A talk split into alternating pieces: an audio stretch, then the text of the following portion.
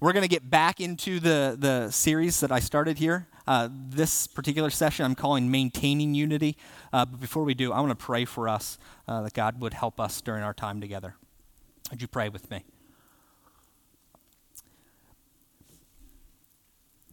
Father, we want to be a church that helps each other to grow in maturity.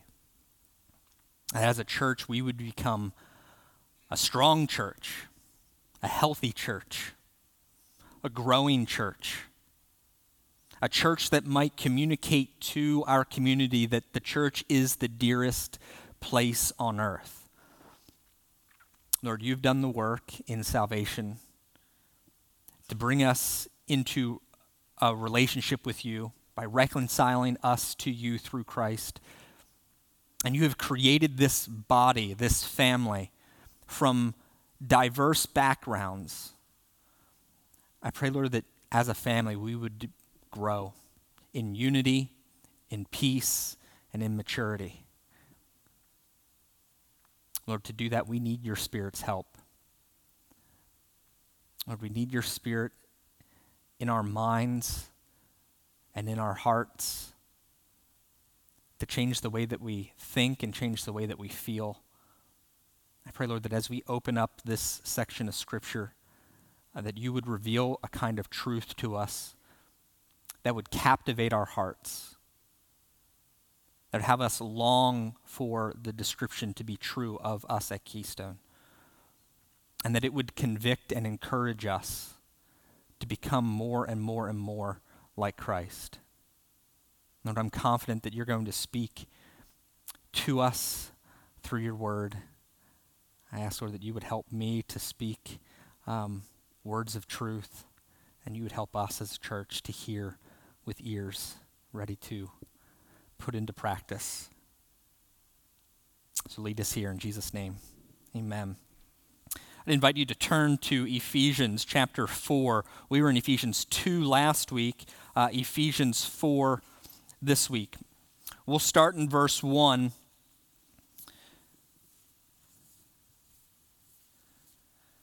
And we'll read through verse 16.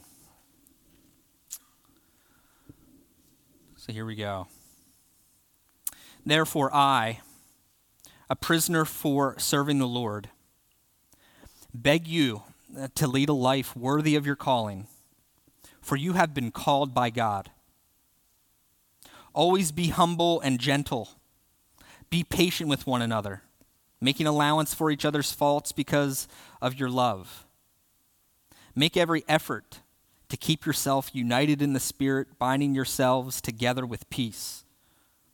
For there is one body and one Spirit, just as you have been called into one glorious hope for the future.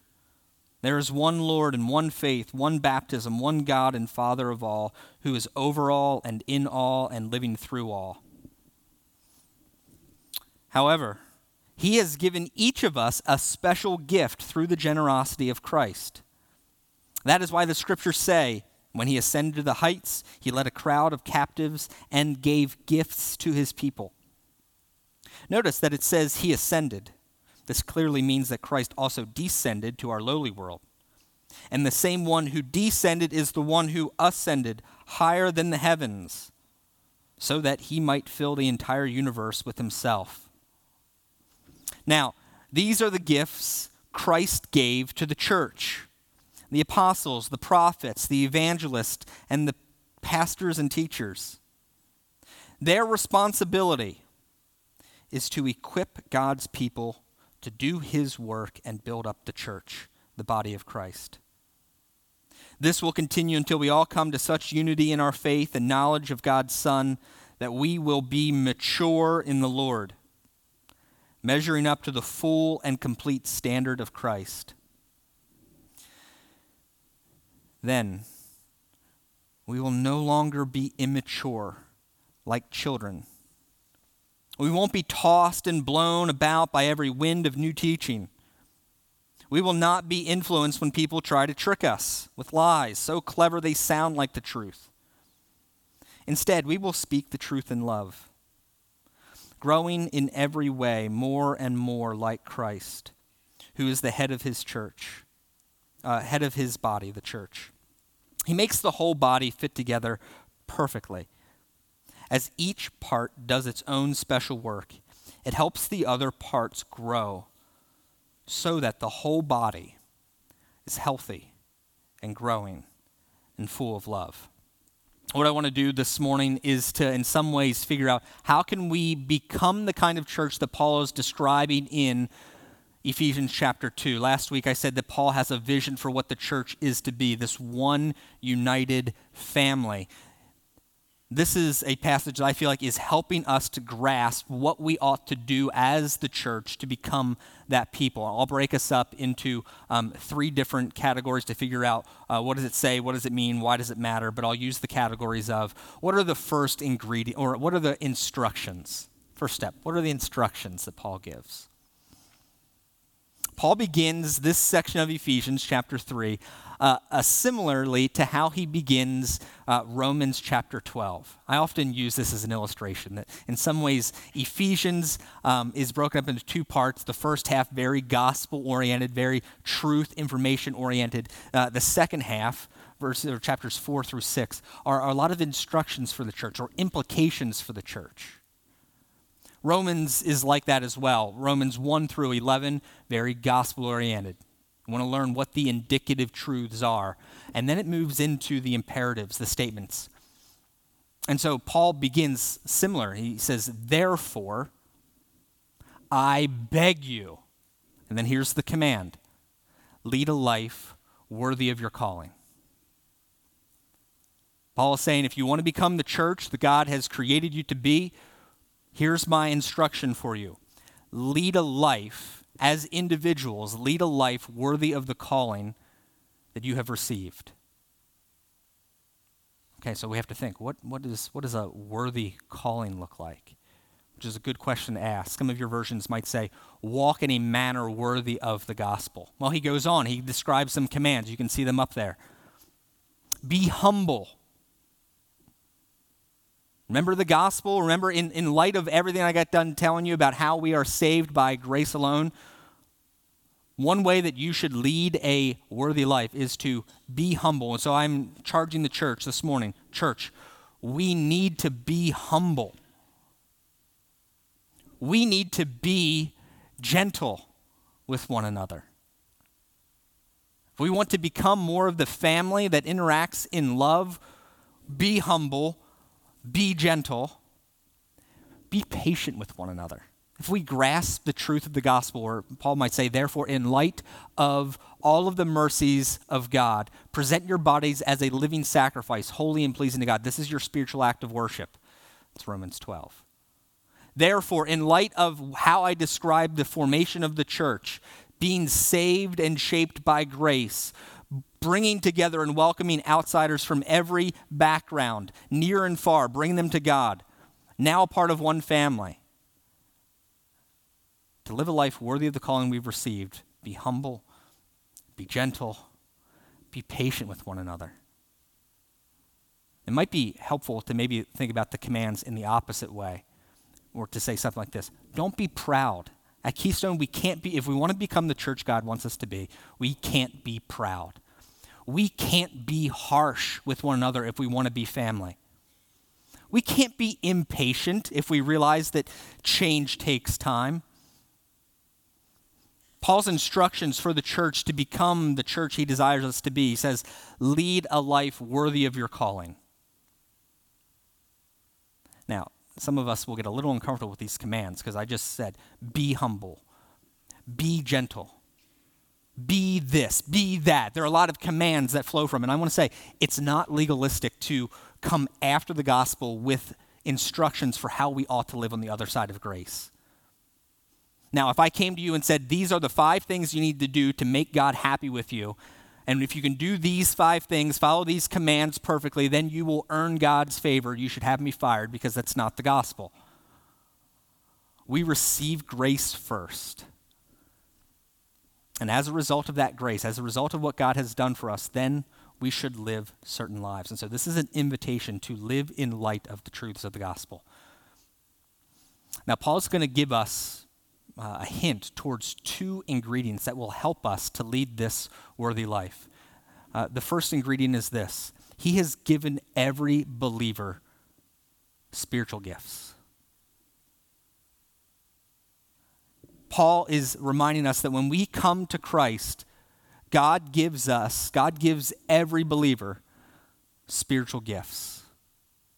He says it here. He has given each one of us a special gift through the generosity of Christ. That means that if you are a believer, you have special gifts that are unique to you. In some ways, like a body has many different members. Each member has a unique gift and ability. Your hands can do things that your feet can't. Why? Your hand has an opposable thumb. It has a little bit of a unique ability that your feet don't have. Your knees can do something that your, uh, I'm, I'm guessing, uh, your neck can't do, I think. I don't know. What I'm saying is, your body parts have different functions and different purposes. And so, if you are a believer, you should know what your gifts are. Do you know what your gifts are? Do you know how God has made you unique? Because those unique ways that God has gifted you are to be used to fill this universe with God's Spirit. The Spirit that's in you is better than having Jesus beside you, is one of the ways that I phrased it in years past. Which would be better, do you think? Which would you rather have, Jesus beside you or his Spirit inside you? Having the Spirit inside you is far better because Jesus says it's far better. And so, as a church, one of the ways that we bec- become this healthy, growing church is when every individual member realizes its giftedness and is using those gifts for the benefit of the church. The second gift that Paul reminds us of, he says this These are the gifts Christ gave to the church. So, just as every believer is given spiritual gifts, every church is given leaders gives the leaders here the apostles, the prophets, the evangelists, the pastors, and teachers. The church is given a gift of leadership. And this gift has a responsibility as well. What's their responsibility? How ought the church use its leaders? Verse 12 The responsibility of these leaders is to equip God's people to do his work and build up the church. One of the ways that Keystone is going to become the healthy, mature church is if every body part is doing its part and if every leader is doing what God has called the leader to do, that is, mainly equip the saints for the work of ministry. Now, depending upon which church you've been a part of in your past, you might be thinking, hmm, Brandon, that's not true. Uh, I was at a church, uh, and the, the pastor did everything there. Uh, the pastor folded the bulletins. Uh, the pastor visited everyone who was sick. Uh, the pastor prayed every prayer. He was at every event. He was serving. He did everything. And he was doing what a pastor should do. He should be doing the work of ministry. And I would say if that's the kind of church that you were a part of, it's an unbiblical model, particularly if it's excusing the church from doing the work of ministry. Because what's the implication out of this passage? The implication is that every believer in a church is a minister of the church. Who's doing the work in verse 12? Well, the leaders are working, but their job, their responsibility, is to equip the church for work of ministry. Who's doing the work? The church. The implication out of this God calls every believer to do his work. If you're a believer, you have been called. You might not have a seminary degree, you might not have a title, you not, might not be on staff at a church or in any capacity, but God calls every believer to do his work, which means every disciple is a disciple maker. Every disciple, you would call yourself a disciple, every disciple is a disciple maker. And Keystone is going to grow as a healthy church when everybody is using its gifts, where the leadership is equipping others for the work of ministry, and then the whole body working properly together is helping each other to grow in maturity and faith. This is going to happen for a while. And the Keystone staff is thinking, what can we do as staff to help others to grow to a point where they're not just disciples, but who are disciples that are making disciples? If we take that implication, that every believer, every disciple is a disciple maker, and it's our job as staff to figure out how we can equip the saints for work of ministry. We were asking the question well, how can we make disciples who make disciples? One of the exercises that we did to staff is we went around and we asked each other, what were the big areas in your life that helped you to grow in maturity? At a staff meeting a couple months ago, we asked, what, what happened in your life to help you grow into maturity, to grow strong, to grow healthy? And as everyone in staff shared, they kind of fit into one of these five broad categories. Some of the people on staff referred to the kind of biblical teaching they'd received. And they talked about sermons that they heard. They talked about books that they had read, podcasts that they had listened to, articles that they've read. And they talked about how they grew in their faith um, because of biblical teaching, understanding the Word of God and how it shaped every area of their life. Other people reference just the fact that their own spiritual disciplines has been the biggest um, marker of growth in their life, producer of growth in their life. I remember when I was in my membership interview with Pastor Keith and the other elders. Uh, I was 22 years old, uh, just out of college, and I'm in awe of how much of the Bible Pastor Keith knows. And one of the questions that I asked Pastor Keith in my membership interview is, How do, how do you know so much of the Bible? Is it, is it because you went to seminary? And he said, No. And this answer has stuck with me for the past 15 years. It's the daily diet of reading the Word. His spiritual disciplines is what has shaped Pastor Keith. And since that time, I just thought, I've got to read the Bible every day. I've got to read through the Bible. At that point, 22 year old Brandon had not ever read the entire Bible. And so, in my personal disciplines, that became a, a, a practice for me spiritual disciplines reading, prayer. Some of you will journal, some of you will meditate, some of you will do Bible memory. But some of the people on staff said one of the things that helped me to grow maturity was my own spiritual disciplines. Other people mentioned meaningful relationships, people in their lives who modeled for them what it meant to be a Christian. If you believe that sometimes it's more about what is caught than what is taught, it means that you might think that meaningful relationships are a bigger influence of you becoming mature. And so people mentioned mentors, mentioned friends, mentioned people who had the audacity and the courage to come up to them and say, I think you're wrong, called them to repentance, who confided and prayed for them. People mentioned one of the things that helped them to grow in maturity is the meaningful relationships they had. Other people mentioned personal ministry. That the biggest influence in helping them grow to maturity was the fact that they didn't know how much they didn't know until they actually had to start teaching. And once they started teaching, they started to realize, oh man, I need to know more of the Bible. They didn't understand how angry of a person they were, how impatient they were, or how proud they were until they actually started to get around other believers and serve them. And so during that time of serving, mission trips, volunteering with youth ministry, they said that one of the ways that God has helped me grow to maturity is by personally ministering to others. Now, the fifth one's unique. Um, difficult time. They, they referred back to certain seasons of their life where they had a, a, a crazy growth spurt. And oftentimes, these growth spurts were related to certain times when they went through deep waters went, went through a season of drought, suffering, sickness, heartache, relational pain, emotional pain. And they said it was during those seasons, those difficult times, where they felt the grace of God in unique and profound ways, and their faith grew deep even in times of drought. And so the question is how can we make disciples who make disciples?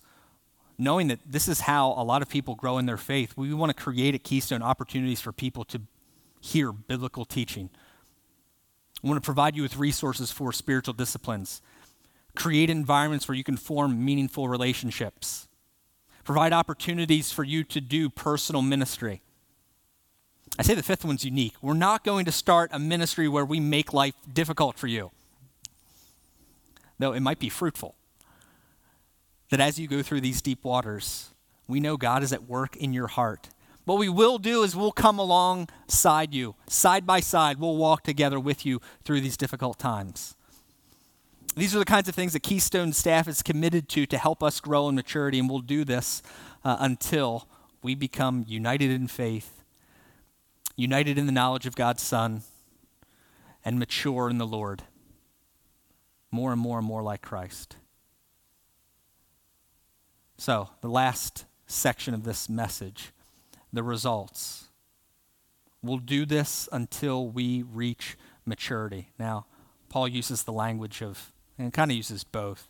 He's going to phrase it in a negative sense, then he's going to phrase it in a positive sense. But the goal for us is a healthy, mature church. And he says, we will no longer be immature like children. Rather, or drop down, we will speak the truth in love, growing up in every way to be more like Christ. At Keystone, we don't want to be immature like children. Rather, we want to grow up to be more like Christ. Now, that language of, of children and growing up is a helpful analogy for me. There's a book written by Jim Putman. I've got it right here. It's called Real Discipleship. In this book, uh, he uses this metaphor of children and children growing up to maturity to describe certain stages uh, of people growing in maturity. And he puts together a, a little um, graph that looks like this he lists off four different stages that people in the church might find themselves in. A church might find infants, it might find children, it might find young adults, it might find parents, all of varying degrees of maturity. And he says one of the marks of an infant, someone who's relatively new to their faith, is that their life, in some ways, regarding their spirituality, is marked by ignorance. At some point, they'll grow out of their ignorance and they might move into their childhood marks. Children, if you have any, you know this, are self centered. It's tough for them to think outside of their fingertips. And he says it's the same thing is true spiritually. There are spiritual children who are self centered. And our goal is to no longer be children, but to grow up in maturity. And so to go from self centered to others centered is a step of growth from children to young adults parents are maturing beyond even just other centered to think holistically, to think intentionally, to think in a mission minded way. In his book, he lists off dozens of phrases that you might hear from these different stages. These phrases to him are ways that we can identify where we might be at in our own spiritual journey. And so he says if you find in yourself saying things like, being alone in nature is my church. Jim says, that's something that you might hear an infant say, someone who's immature in their faith. If you hear someone say, I didn't get anything out of worship today, that's a phrase that you might hear from someone who's still very self centered about their faith. If you hear someone yourself asking, What, what resources um, do you have or can you suggest that would help me to raise my kids? That's an attitude that's starting to realize I'm, I'm a disciple maker and I, I have a responsibility to not just me become holy, but to help others grow in faith. How can I invest more time into making disciples? Might be something that uh, a parent might say. Now, the, the journey from infant to adulthood in some ways is a journey of maturity so that we can reproduce. That parents are reproducing, they are making more babies. Now, this is not to say that the church should not have infants in it, not have children in it, not have young adults in it. The church is going to have everyone in it. If it's a healthy church, why? Because each parent is going to give birth to new infants who are ignorant. And those ignorant children are going to grow up a little bit and become very self centered and needy. Have you ever walked into someone's house who has kids and you maybe catch them before they've had a chance to clean up? They weren't expecting your company. You walk in, there are toys everywhere. I mean, moms are just trying to maintain the chaos. Maybe you're uh, super mom and everything's always organized, but uh, my friends, I walk into their homes, I know they have kids, it is a mess in there. It's okay if the church is messy. Because for a healthy church, we're going to have infants and children in it. Now, when it comes to spiritual growth, it's not necessarily related to age. You can have a 50 year old child in a church, someone who's old, but in their faith, very young. And you can have the opposite. You can have a 15 year old who's very mature in the Lord. And it doesn't necessarily matter how long you've been a Christian either. You can have a Christian who's been a Christian for 20 years and still be a child, kind of Peter Pan of the spiritual world, never growing up. As a church, it's okay if you are an infant and a child. I don't, I'm not saying you don't belong here. What I'm saying is that our goal is to help you grow to maturity and the results. As each part does its own special work, it helps the other parts grow so that the whole body is healthy and growing and full of love. As a church, we want every part to do its part to grow in maturity. Every part doing its part. There's a, a book that um, some of our small groups are reading it's written by Ed Welch, uh, Caring for One Another. Uh, this section I think is so helpful for us. If your small group is doing it, I'd encourage you to slow down um, and take seriously what uh, the author is calling us to be as a church. He says this Our calling is to care for each other's souls. We want to bring our struggles to the Lord and to each other so that the church can be strengthened and the world can witness wisdom and love. But since we have a long list of our own problems, we could easily think that care for others is best left to those who are more qualified. But the kingdom of God operates in ways that we might not expect. Here, the humble and weak are the ones who do the heavy lifting of pastoral care. Shepherds and teachers do the work of ministry. They also train us to do the work of ministry. Apparently, the Lord is pleased to use ordinary people through seemingly ordinary acts of love to be the prime contributors to the maturing of his people. If you have trusted in Jesus rather than yourself and you feel weak and unqualified, then you are qualified. Then you are called. The goal of this book, these eight lessons, is to further shape the culture of your church so that counseling and mutual care of souls become the natural features of the body's everyday life. As a church, we want to be healthy. We want to be strong. We want to be mature. We want to be united. We want to be one that's marked by love. We can't do that until we're all doing this together. And so I have some next steps that we might be able to take. First, next step. Some of you might need to do this. Others already have a group of people that you you would say that you're working together with, but I would say some people might need to find some teammates. And I'm encouraging you to do that because I believe that disciple making is a relational process. That if you want to grow in faith, take seriously the call for you to live a life worthy of the gospel and grow in maturity, you ought to find some others who are like minded and want to do the same thing. Find some teammates. Does not have to be a formal type relationship. You don't have to sign up for Men of Iron, although I would say that's one good way to do it. You don't have to be a part of our kids' ministry or youth ministry or attend Keystone seminars or events or an ABF. You don't have to do that. You can find teammates. Just you find someone who you say, I'm serious about growing in my faith. Can we do this together? Now, Keystone, we want to provide opportunities for you to develop meaningful relationships, and so we have um, certain events and certain ministries that we do um, to those ends. And so, if you visit keystonechurch.org/ministries, you can find a whole bevy of um, ministries: children, youth, young adults, men, women. Now, I'll give you a hint, if you or a tip. If you go to the website and you're thinking, "Hey, I don't see a, a men's ministry tab or a women's ministry tab," uh, they would fall underneath the events categories. Right now, we don't have someone who has expressed the capacity and the desire to lead the men's ministry or the women's ministry. We've got people who are uh, committed and excited about doing individual events, and that's why they fall underneath the events category.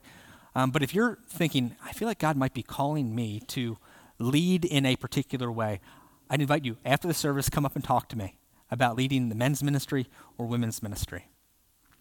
First step might be find some teammates. Second step, get in the game. Church is not a spectator sport where you, well, I know that some do, but that's not the way that God intended it to be, where you come and sit and watch someone else do ministry, to watch someone else sing songs and worship. No, you ought to be a participant. You ought to be serving. You ought to be doing the work of ministry because God has called you and because every disciple is a disciple maker. At Keystone, there are lots of ways that you can serve. If you go to keystonechurch.org slash serve, you can learn about production, you can learn about guest services, you can learn about uh, our youth ministry or kids ministry. Um, eventually, you're going to hear about a new ministry that's starting up here in the fall uh, directed towards kids and families with special needs. And we'll be looking for people who have the unique skill set, the special desire, the passion, the gift to be able to serve Keystone's people in that way.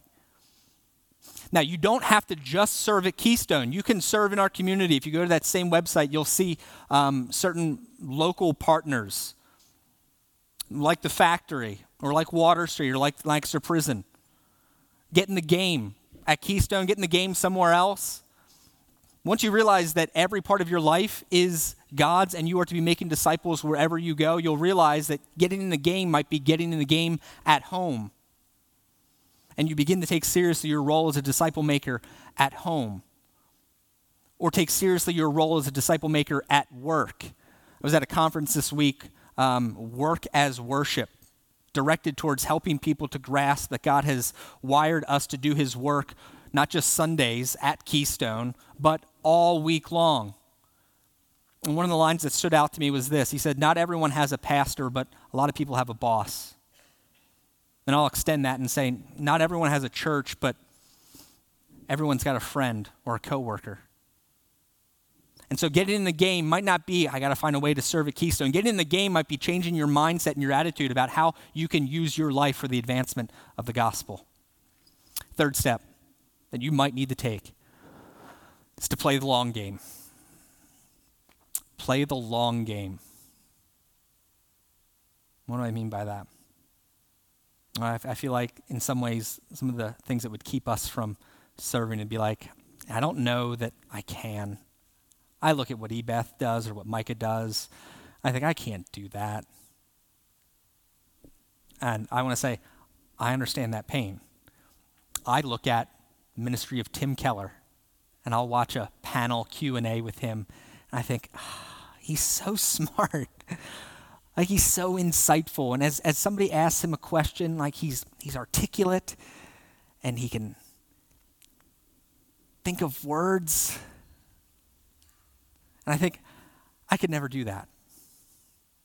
Let me help you see that playing the long game, because discipleship takes time, means that sometimes it's going to take time before you become proficient in something. Because what I'm seeing of Tim Keller is the 40 year old version, or the, for, the 40 year ministry version of Tim Keller. Tim Keller's been answering questions like that for longer than I've been born. I would love to see Tim Keller answer the questions as a 22 year old. I'm guessing he wasn't as articulate. I'm guessing there were times that he left that interview and he's like, whew, uh, I did not handle that well Or I, w- I know what I should have said. And as he grows and as he takes time and answers the same questions, doing the same kind of ministry work over and over and over, he improves. And so play the long game. Discipleship takes time. Other people might be thinking, well, I don't know if I'm actually making a difference. I am serving. I'm in the game, Brandon, but I don't see any fruit of what I'm doing. And I want to say, play the long game because discipleship takes time. One of the things that Jeff Reed said last week was that discipleship does not happen from the stage. We can't have some event. We can't bring life action in for a week, even, and expect it to solve all problems. We need a daily, consistent diet of God's Word. We need daily, consistent presence of friends. We need daily, consistent care from one another. And over time, we will grow and we'll see fruit. I'll take you back to this picture. Now, what's fun about this picture is, okay, I'm in the corner and say, oh, there he is. There's Brandon, high school senior Brandon. But there's some other people in this picture that you might want to pay attention to. Here's Lindsay Martin. Lindsay Martin's now married. Uh, he's got four kids, I think, maybe five, I don't know. And she and her husband are leading a care group at Keystone Church. Who else is in here? There's Jenna.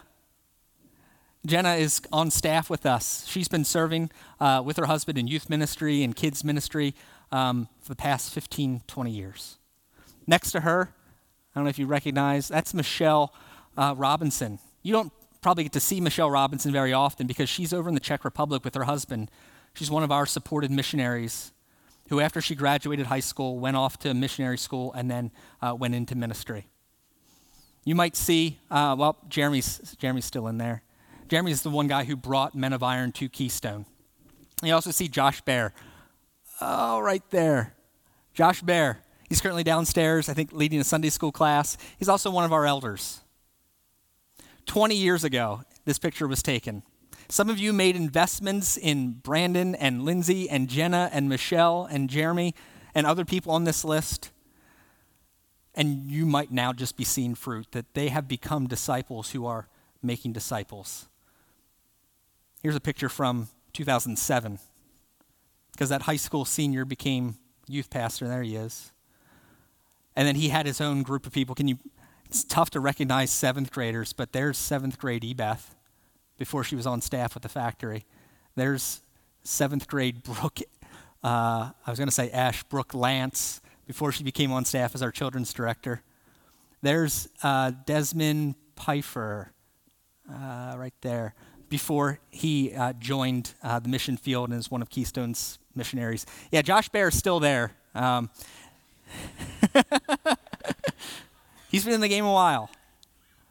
But I can tell you, it's the ministry of people like a Kirsten Hess, who would have spent seven years with an Ebeth making disciples who make disciples. Keystone can become a church where the next generation is firmly rooted in the Word of God and does not turn away to cultural tides or pressures. Keystone can become a church where its men and women find their deepest joy and deepest meaning by giving their lives in the advancement of the gospel in the local church. Keystone can become a place where our men and our women model in marriages to the next generation what a faithful covenant relationship looks like, even when it's difficult. Keystone become a place where we end up sending our own missionaries to unreached people groups who are planting churches around the world. Keystone Church can be that place where we end up representing to our community that the church really can be the dearest place on earth because we're caring for one another. But it's going to take every part of us, each doing his part, to help us make disciples who make disciples. Let me pray for us.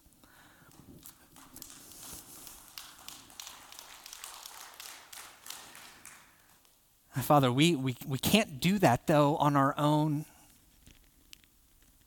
We need your help in a thousand ways. And Lord, I pray that you would give us that vision, that capacity, that hope, that encouragement and that we might be able to see uh, in the next generation, in 20 years from now, a church that's healthy, a church that's growing, a church that's mature. And I ask that help in Jesus' name. Amen.